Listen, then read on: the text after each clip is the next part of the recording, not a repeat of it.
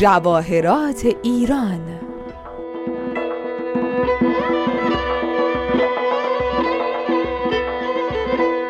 این قسمت تخت تاووس تخت خورشید.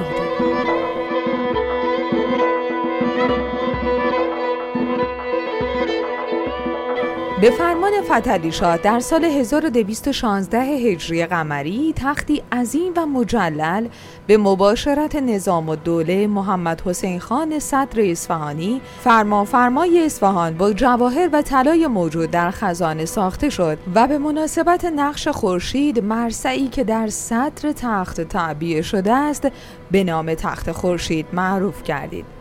تخت خورشید سالها به همان نام نامیده می‌شد تا اینکه فتلی شاه با تاووس تاج و دوله ازدواج نمود. از همون زمان به مناسبت نام او تخت به نام تاووس مشهور شد.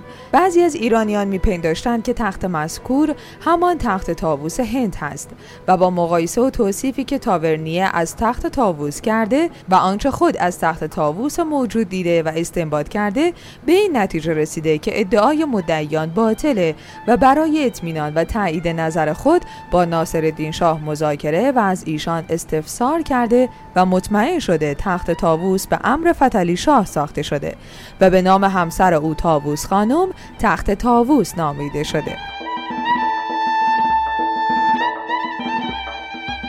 پس از درگذشت فتلی شاه سالها بعد ناصر شاه که در ضبط و ربط جواهر و نفایس سلطنتی عنایت خاص داشت دستور داد تا تخت یاد شده را تعمیر کرده و تغییراتی جزئی در شکل ظاهر آن دادند. از جمله اشعاری که مضمون آنها کیفیت تعمیر تخت به امر ناصر شاهه.